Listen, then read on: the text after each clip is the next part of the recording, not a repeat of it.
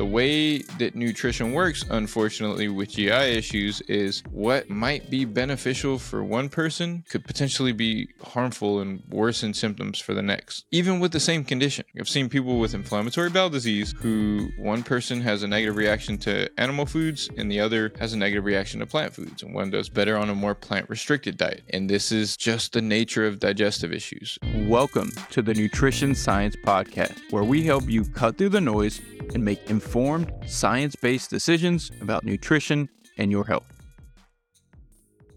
How's it going, everyone? Welcome back to another episode of the Nutrition Science Podcast. I'm your host, Dr. Adrian Chavez. And in this episode, we're going to be discussing nutrition and digestive issues. And this is a topic that I recently did a Q&A about on my Instagram. And it's just very clear that many people are being misled with respect to this topic. There's a lot of misinformation, there's a lot of confusion, there's a lot of confusion around what a digestive issue even is and whether or not people actually have them. So, I want to go into that on this episode. I want to talk about whether or not you really have a digestive health condition, what to do if you really are experiencing like true digestive issues, what type of treatment to seek, and then we're going to discuss a little bit about my personal approach to digestive issues, the way that I personally look at it, because I've worked with a lot of people with a variety of digestive issues. These things are really complicated. There's a lot going on. Often there's multiple different things going on, multiple diagnoses. And I have found it very beneficial to break down digestive health into five pillars and to address them each individually based on symptoms, based on responses to certain foods, and that has been very, very helpful in my work with clients in helping to improve digestive symptoms, even when there's no clear indication as to what's going on. So, I want to outline that framework for you in just a bit of detail in this episode today. It's really, really complicated. These digestive issues, as you'll hear as we go through this podcast, are really difficult and really complicated. And that's why there's so much misinformation in this field. That's why sometimes it's really difficult to find clear answers because there aren't any. And so hopefully this episode will help those of you who are struggling with digestive issues to gain a little bit more clarity as to whether or not you should seek treatment, whether or not there are certain nutritional changes that may be beneficial for you, and various angles through which you can tackle your digestive issues to help to improve your symptoms. So, first, let's get started in discussing what a digestive issue even is. So, there's a variety of different digestive health conditions. There's a variety of different digestive health conditions. There are what are called functional GI issues, and these are digestive issues that there's no clear physical issue going on. There's just symptoms that occur. And so these can include constipation, these can include IBS, these can include diarrhea and bloating and gas and like excessive gas. Uh, these are a variety of symptoms that can occur due to the digestive processes. There's other categories of GI issues that are not considered functional because they're not occurring as a result of the digestive processes, but they're occurring all the time. So, inflammatory bowel disease is one of these examples. Inflammatory bowel disease is an autoimmune condition where your immune system is attacking the lining of your digestive tract. And for this reason, it's not a functional issue that's coming and going as a result of digestive processes, but it's something that's kind of occurring all the time. And it's very clear what's going on when we look at someone's GI tract. With functional GI issues, it's often not as clear. And oftentimes, they don't get clear answers. So if you're dealing with one of these functional GI issues, sometimes it's hard to get a clear answer because there's no clear diagnostic for it besides your symptoms. So if you have symptoms, you have this condition, but there's no clear diagnostic test like there is with inflammatory bowel disease where you can do an endoscopy and see the active inflammation. So that's the difference with functional GI issues Sometimes there'll be some inflammation in various parts of the intestines, like there'll be some gastritis or other just mild inflammation in other parts of the intestines, but the condition is mostly characterized by symptoms, by bloating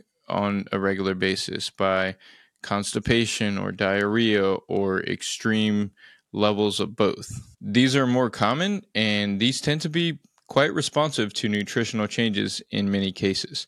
So, when it comes to GI issues, and the reason that I have developed such an interest in various GI issues is because every single thing that we eat comes into contact with our gastrointestinal tract. So, our GI tract is the long tube, it's 27 ish feet of a tube that goes from our mouth to our butt. And it's basically we eat food in one side, it goes, the waste products go out the other side. And in between there, our body takes the food that we eat, breaks it down into a chemical mush, pulls out all the nutrients that we need. And some of that gets broken down by the microbes that live in our gut, the 40 trillion or more microbes that reside in our large intestine. And then after that, whatever's left over gets excreted in our stool. And there's a lot of stuff that can go wrong between when we eat our food and when it gets excreted. There's many different factors at play when it comes to digesting food. And when you have a digestive issue, it's very likely that what you're eating plays at least some role. And that's why I've become very interested in it. When I first started working with clients, I ran into some people with digestive issues. I was recommending certain things because that was good for gut health, and it didn't work. saying, hey, let's eat more fiber. And they were feeling worse. And that opened up a whole new side of nutrition for me where I wanted to understand this. I wanted to understand why some people were feeling worse off what were supposed to be healthy foods. And that took me down a rabbit hole of trying to understand this topic. And I feel like I've, I mean, I've worked with over 100 clients at this point, have a pretty good success rate. You know, I don't quote unquote heal things, but we the goal with digestive issues is to get to a place where your symptoms are well managed and you get your life back and your quality of life back. Because one of the biggest reasons that digestive issues can be such a problem is because they can disrupt your life. You have a plan to go out with friends on a saturday night and you have really bad bloating and gi issues and you don't want to go out. And these are the types of things that can occur frequently and can really disrupt someone's life and that's why it's really important to get these things under control. They're not necessarily in many cases they're not having massive systemic effect on health where they're shortening your lifespan. They're just really negatively impacting your day-to-day quality of life and that's why it can be really important. So let's talk about the difference between a digestive issue and you know normal digestion. And it goes back to what i was just talking about. Is it impacting your quality of life everyone is going to experience some degree of bloating, gas, indigestion, burping, heartburn, and those things are going to occur. As I mentioned a second ago, there's a lot going on in our digestive tract. When we eat food, we chew it up, we swallow it, it goes into our stomach, it mixes with stomach acid and pepsin. These are very, very, you know, acidic substances that break down the food uh, this is a very harsh environment. So this, we have this acidic substance and this enzyme that are breaking down the food, and then that mush is then sent into our small intestine, where a whole bunch of enzymes start to work on that. Our gallbladder releases bile into our small intestine, which helps to break down some of the fats. Our pancreas releases pancreatic enzymes into the small intestine, which helps to break down some of the carbohydrates and proteins. And then our microbiome is there helping to break down some of the uh, carbohydrates and, and fats and proteins as well. And all of this is going on. And if things start to go wrong, you can develop symptoms. And so, if your symptoms are impacting your quality of life, so again, if you not if you're sometimes after the meal you have to unbutton your pants and you feel a little bit uncomfortable. If you go eat out and you eat really poorly, you don't feel well, that's normal. It's normal digestion. That happens to everyone. That's like having knee pain after after sprinting after you haven't sprinted for a while or something along those lines. That's normal. We're going to experience these types of things a couple times a month at least. When it becomes not normal is when it starts to affect your quality of life. When it starts to cause you to make decisions centered around your digestion, or when it starts to impact your sleep. So, for example, if you have reflux, if it's causing you to just feel uncomfortable all evening and you can't fall asleep at night because you have some you know burning in your esophagus uh, if you're if you have IBS for example and you're you have a lot of bloating and so you are afraid to go out to eat with friends because you don't want to be bloated to the extent that you don't feel comfortable in your clothes and you have to truly change clothes or wear clothes that are loose fitted knowing that you're likely going to get bloated even if you're trying to make healthy choices. Now it's one thing if you're like okay I, I get bloated when i eat 12 wings and fries and have two beers. That's understandable. But if you are trying to make healthier choices and you're still experiencing those types of things that's when it's a little bit more problematic. On the other end if you're afraid to go out because you're worried about where the restroom is and you're worried about experiencing a level of urgency that you're not going to be able to control and a restroom needs to be nearby. That's problematic. If you're going to the restroom six, seven times a day with urgency, that's problematic. Up to three can be fine. The amount of urgency is really the key. If you're experiencing really high levels of urgency when you have to go and you're going multiple times per day, four, five, six, seven times per day, that's a problem. Now, that can be just you're not eating enough fiber. That can be you're eating too much fat. That can be a number of different things. But if you're trying to improve your diet and you're still experiencing those symptoms, that's telling you that there's something going on with your digestive symptom that is not normal. So that's another reason why you would consider saying, okay, I really do have digestive issues. Let me seek out finding an answer and uh, seek out treatment for this. If you're experiencing any type of blood in your stool, you absolutely have digestive issues. You absolutely need to seek out treatment. So we'll talk about what I mean by seek out treatment in a second. But if you're experiencing any of these symptoms, if it's impacting your quality of life, if it's impacting your choices, if it's causing you to avoid social situations because of it, if it's just really impacting your quality of life. Now, if again, if it is occasionally, and it's a once a month thing when you make poor choices or when you stay up all night, you know, you have bloating in, in the next day, like that's that's not a digestive issue. A digestive issue is you're living your life, you're eating a normal diet, you're eating semi at least, you know, semi healthy, you're following a normal lifestyle, you're not all over the place and you're still experiencing these things. That's when you really want to start to seek out treatment, start to seek out some support with this. And the first thing I recommend doing is talking to your primary care doc and trying to get their opinion and then seeing if you can get a referral to a GI doc. The GI doc is probably going to be more useful for you than the primary care doctor. Primary care doctor typically isn't going to go into as much detail, but you do want to get that opinion first. Sometimes the primary care doctor that you're working with may have you know more experience with GI issues and may be able to point you in the right direction uh, more effectively. But you most likely want to get a referral to a GI doc, and that GI doc is that's where you're going to get more specific answers. That's where you're going to get a diagnosis. You might get if it's something more serious, if you're having lots of diarrhea or you're having lots of heartburn, you might get an endoscopy, colonoscopy to make sure nothing more serious is going on. Make sure you don't have IBD or some other more serious issue, colon cancer, something like that. We want to be cautious with these things and rule out something more serious because what some people do, and I've seen this, is people will try to change their nutrition and they'll try to do all the healthy things and it doesn't improve as much as they would like. And it's because it's something more serious that needs to be addressed medically. And so we want to rule these things out ideally first. And so if you think you have a digestive issue, I recommend while you're doing some of the other things that I'll discuss in terms of you know some of the things that can improve some GI issues, you want to seek out medical care. You want to seek out a proper diagnosis you want to seek out proper testing. You want to rule out celiac and other factors that can be tested for through your primary care or your GI doc. And so that's the first step. When it comes to nutrition, as I mentioned, nutrition is really important. The way that nutrition works, unfortunately, with GI issues is what might be beneficial for one person is could potentially be harmful and worsen symptoms for the next even with the same condition.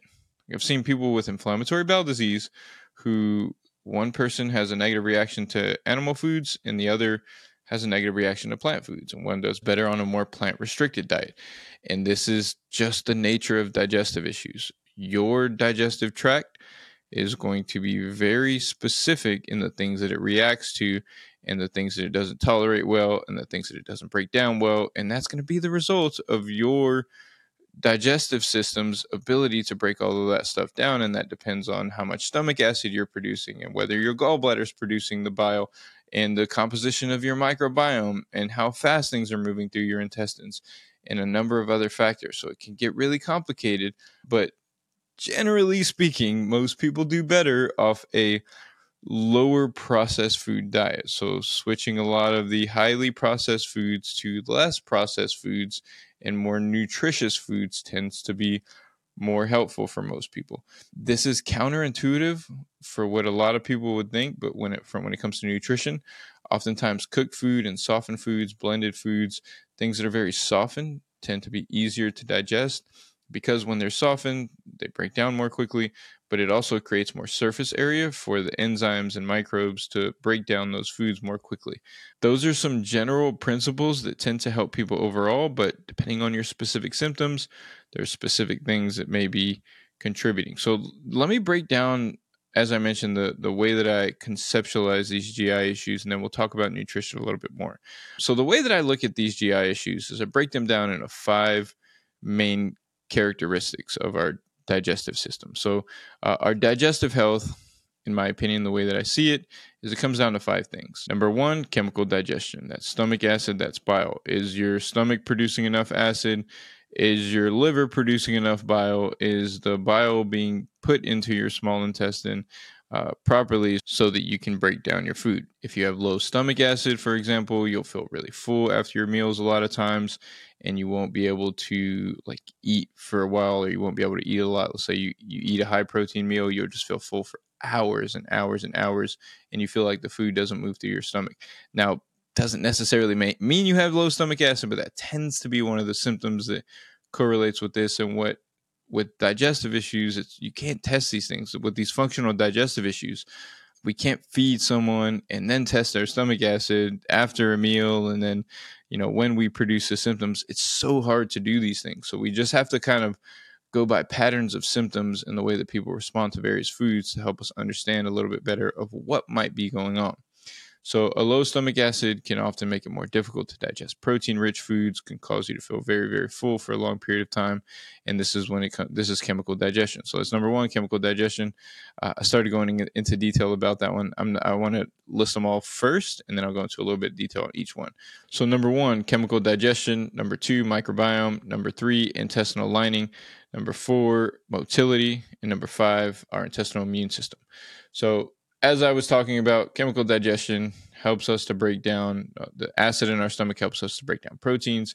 The bile that's produced by our liver and dumped into our small intestine by our gallbladder helps us to break down fats. So, if you're having a hard time digesting fats, could be that you're not producing enough bile or that there's a blockage between your gallbladder and your small intestine that's preventing the bile from being dumped into the intestines the way that it needs to be. So these things are important. So if you're seeing a lot of fat in your stool, these are some things to pay attention to. That's chemical digestion. Next is going to be the microbiome. So the microbiome, if you're extremely bloated, if you're experiencing like lots of bloating after every meal, it's very consistent. You feel pregnant after your meals, or a lot of gas. So if you're experiencing a lot of bloating, a lot of gas, a lot of buildup in your intestines, this is likely the result of the interaction between your microbiome and the foods that you're eating. So the microbes in our gut can break down the foods that we eat and they can produce gases, and those gases can build up in our intestines, and that can contribute to bloating. That can also contribute to gas, but bloating is when it happens in the upper GI tract and it feels like it's closer to your chest and it feels like it's in the middle of your stomach. When it's gas, it's usually further down in your torso and it comes out more easily. When it's bloating, it kind of sits there feels like a buildup, can feel painful, can make you feel pregnant for hours at a time, and can be extremely uncomfortable. The microbiome plays a big role in that. Microbiome can also play a role in diarrhea. Microbiome can play a role in motility overall. The composition of our microbes can cause our intestinal tract to slow motility, and motility is the speed at which food moves through our intestines and the microbiome can speed up the composition of the microbiome can lead to increased speed of motility. So, microbiome can impact our digestive tract in a variety of ways. Typically, if there's lots and lots of bloating, lots and lots of gas, that's a microbiome issue. Another thing that's directly microbiome related is something called post infectious IBS, and it typically leads to IBS with diarrhea. And this is individuals who get exposed to like food poisoning of some sort and then they develop digestive symptoms afterwards that are associated with diarrhea as well. So they just have persistent diarrhea they get food poisoning kind of doesn't go away doesn't improve. This is a microbiome issue. A lot of times these people are exposed to something like salmonella e. coli. It hangs out in their intestines to a certain extent. It doesn't completely it's not a complete infection at that point but it's hanging out to a certain extent or changed the composition of the microbiome to a certain extent that it's now leading to digestive issues. So, microbiome, this is one that we cannot even measure it right now. So, you'll see people selling stool tests telling you that they can analyze the composition of your microbiome tell you what's going on in your gut. This is not true. We cannot measure the microbiome at this point with the most sophisticated technology. We don't have the capacity to measure the gut microbiome. Uh, the reason being is because we have 27 feet of intestinal tract, and there's different colonies and different populations of microbes in different locations throughout our intestines. And we would have to be able to like swallow a pill or send a camera down all the way through our intestinal tract and sample various sites of our intestinal tract and sample what's called the intestinal lumen, so the liquid in the space inside of our intestines, and the mucosal layer, which is a thick mucus layer on uh, that lines the, the inside of our intestines because there's different microbes in each of these spaces. So you can understand how there's there's basically when we say our gut microbiome, there's different communities throughout and there's several communities and we we don't understand the interplay between all of the microbes that exist in our gut and our health. It's really difficult to understand at this point. We do have we do know that there's certain things like small intestinal bacterial overgrowth. Probably heard of that. It's called sibo. That contributes to a lot of cases of IBS or irritable bowel syndrome. And the reason being is why I just described a second ago. If you have way too much microbes in your small intestine, what's going to happen is those microbes are going to break down some of your food, they're going to ferment it, they're going to create gases, that's going to cause bloating, that's going to cause pain, discomfort. So, microbiome can contribute to a lot of digestive issues it's really difficult to measure and modify the microbiome. It's largely a guessing game. Antibiotics can help sometimes, probiotics can help sometimes, and it depends on your specific digestive issue, your symptoms, your clinical history. So, for example, if I meet someone who has a long history of antibiotic use and then they develop serious digestive issues afterwards, then we're probably going to lean on the end of trying to use any type of probiotics that we can to increase the diversity of the gut microbiome because of that clinical history and because of what we know about that because there's likely lower diversity in their gut microbiome that has contributed to some of these things. So with a lot of these like when when someone has a digestive issue i don't look at the diagnosis i look at the clinical history is there a good reason to suggest that the microbiome has lost diversity due to the things that they've experienced. So if you're someone who's been exposed to lots and lots and lots of antibiotics, you might benefit from probiotic supplements. And then you might also benefit from using fermented foods as well to build up the diversity of the microbiome. And the challenge is, as I mentioned, is largely a guessing game. So it's really impossible to know, okay, you have a microbiome issue. Here's how we're going to solve it, and you're going to expect to get this much better. It, it's a guessing game. It's a game of educated guessing, and as you'll hear, that's the case with a lot of these digestive issues. And that's why, unfortunately, this is why this is so open for misinformation and for people who want to prey on desperate individuals is because there's so much gray space you can easily step into that gray space and say i have the answers. And it's really easy to get people to believe that you do um, because no one else does. So if you say you do it's it's really attractive. So microbiome number two. Number three the lining of our intestines. So we have a single layer of cells that lines our intestines. Outside of that, we have a mucosal layer. So I kind of mentioned that a second ago. So we have a single layer of cells that line our intestines, and and then those cells basically help produce mucus, and the mucus uh, builds up around the intestinal tract. So you have this in your mouth to a certain extent. You have this saliva that lines the, the mouth. In our intestines, we have a thicker mucus layer. And that mucus layer is designed to protect our intestinal lining from the microbes, from the undigested proteins, and other potentially damaging things that are inside of our intestines. So it's to protect our body and our intestinal lining from all of those things. So that thick mucosal layer is really important. For some people, that mucosal layer can get damaged. If you're taking nonsteroidal anti inflammatory drugs, if you're drinking a lot, if you're under a lot of stress, if you're lacking sleep, if you're over exercising, that mucosal layer can break down for a variety of reasons that I'm not going to discuss on this podcast because I'm not going to make this a three hour show. But that mucosal layer can break down and your intestines can become a little bit more vulnerable to these things that can potentially cause damage. So, if that mucosal layer breaks down, and this happens with inflammatory bowel disease, individuals with inflammatory bowel disease, Crohn's or ulcerative colitis tend to have a breakdown of their mucosal layer and they have a very raw intestinal lining. It's very inflamed. That mucosal layer is broken down, and a lot of the foods that they're eating are irritating their digestive tract because that mucosal layer is not there to protect them. And so that mucosal layer is very important. The health of that mucosal layer is largely dependent on stress load, or not largely, but it's it's largely influenced by stress load. And what I mean by stress load is entire stress load, like sleep, physical activity, f- mental stress, and physical like physical stress mental stress so if you're not sleeping if you're exercising a lot if you're under a lot of physical stress or mental stress, you're going to experience most likely a breakdown of that mucosal layer.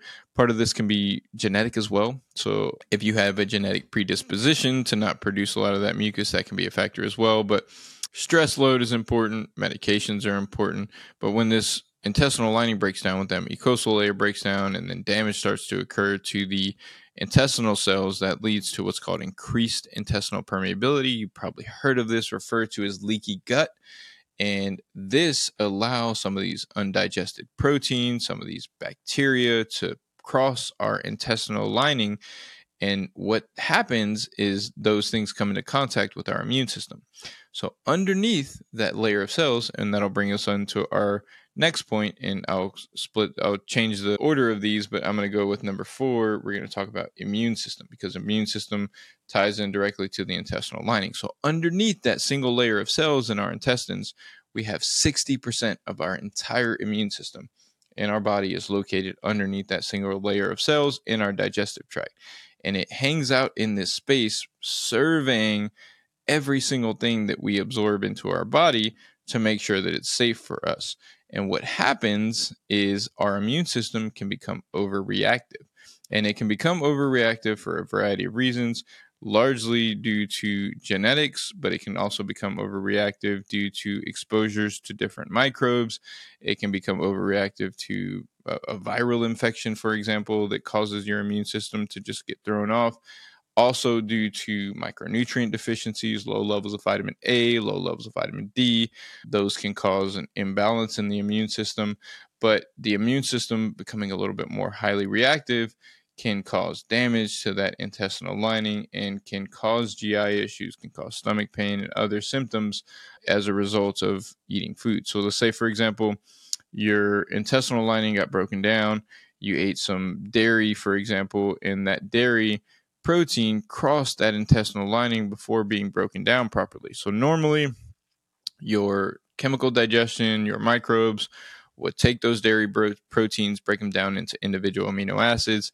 They would cross our, our gut barrier. They would get taken to where they need to get to, and those amino acids would be used in the bodies as building blocks for tissues throughout the body. If you have damage to your intestinal lining to the point where proteins that are not fully digested cross that intestinal barrier, that can trigger the immune system and that can trigger an immune response because the immune system is identifying that protein as a foreign substance because it's not supposed to be exposed to that protein. That protein is supposed to be fully broken down before it crosses that intestinal wall.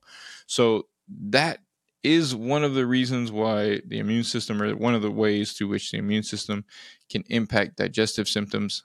We've talked about inflammatory bowel disease. That is an autoimmune condition where the immune system is breaking down the lining of the intestines, and the immune system is essentially damaging the body uh, due to an extensive immunological response. And inflammatory bowel disease can be improved in lowering that total amount of potential immune triggers.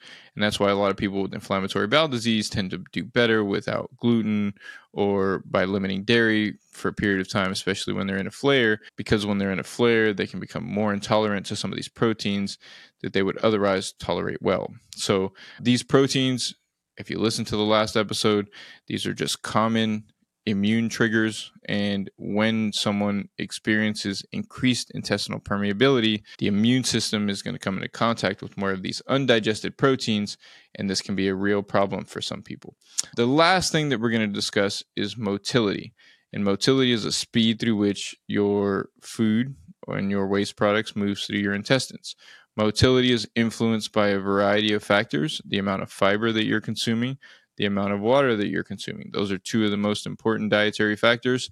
Uh, fat also matters to a certain extent, and the timing at which you eat your food can also play a role. So, eating your food around the same time and staying on somewhat of a schedule can help with motility because of the fact that you're helping to regulate your digestion with your circadian rhythm. So you're helping to regulate your digestion with your circadian rhythm. But for most people, it's figuring out the right combination and types of fiber.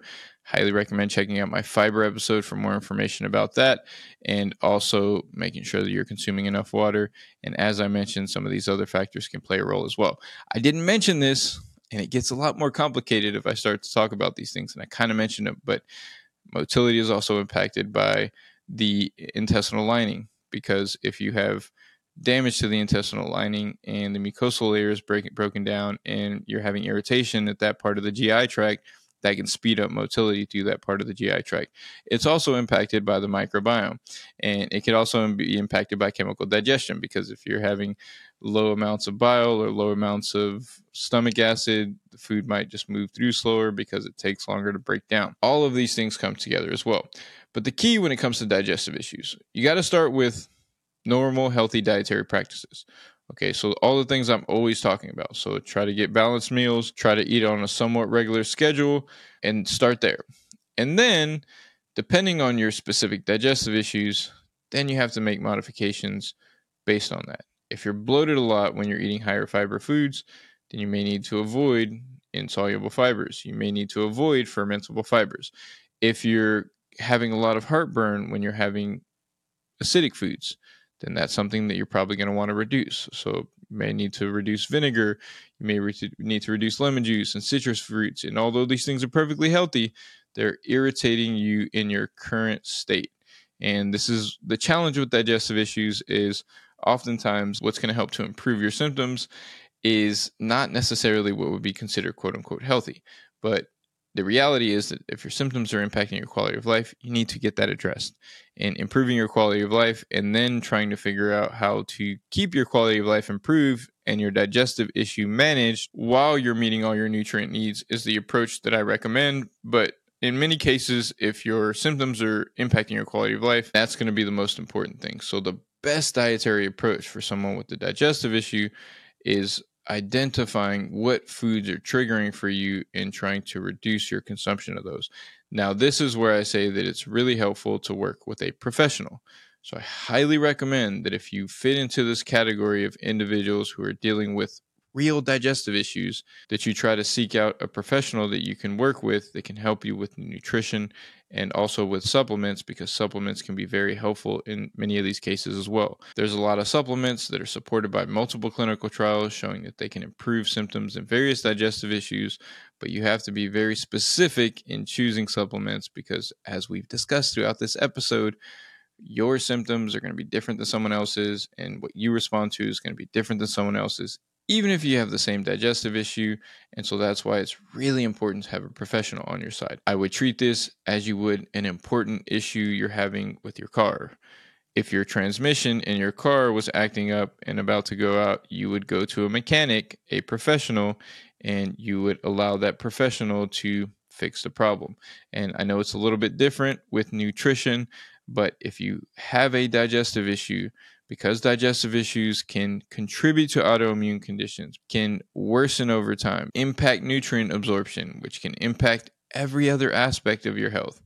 I highly recommend not just sitting back and hoping that these go away, uh, especially if it's something that's been going on for a while for you. Now, if it's just been a few months, it might just go away on its own. Sometimes things happen where you have a little bit more bloating for a month or two, or you have some weird symptoms for a month or two, and they go away.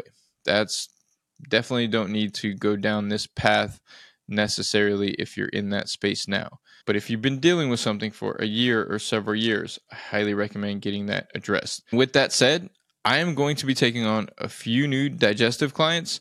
I made this announcement in my Instagram earlier today, and I've already had a couple of people schedule discovery calls with me. I'm only taking on a few clients. I only take on a handful of clients with GI issues.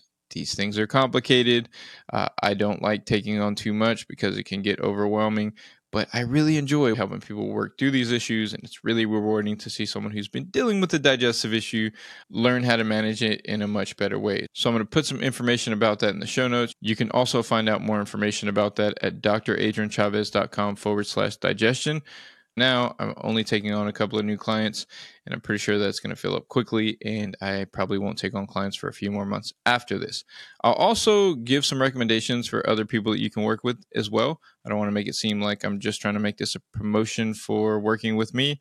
As I mentioned, I'm only taking on a few clients, but I will also link some dietitians that work in this space as well. So you have some other options if you want to decide to work with one of those individuals as well. But if you're dealing with these things, I recommend getting the help don't just keep dealing with it. I've worked with clients who have been dealing with it for decades and it ends up culminating into more issues. They develop nutrient deficiencies, they develop autoimmune issues, they, their hair starts falling out, they develop hormonal issues. If these things are affecting your quality of life, they're probably having a measurable negative impact on your overall health, and it will compound in most cases if that doesn't get addressed. So, quick summary of the main aspects of digestive health that we discussed. Number one, chemical digestion. Number two, microbiome. Number three, intestinal lining. Number four, immune system. Number five, motility. If you're having issues with any of these, I would look at them specifically. If you have IBS, for example, look specifically how do I improve motility? How do I improve the health of my microbiome? And if you can work on these things individually, oftentimes they can help to improve your overall symptoms and help to improve your quality of life and help to manage your condition better. This is my experience that I've had with lots of clients.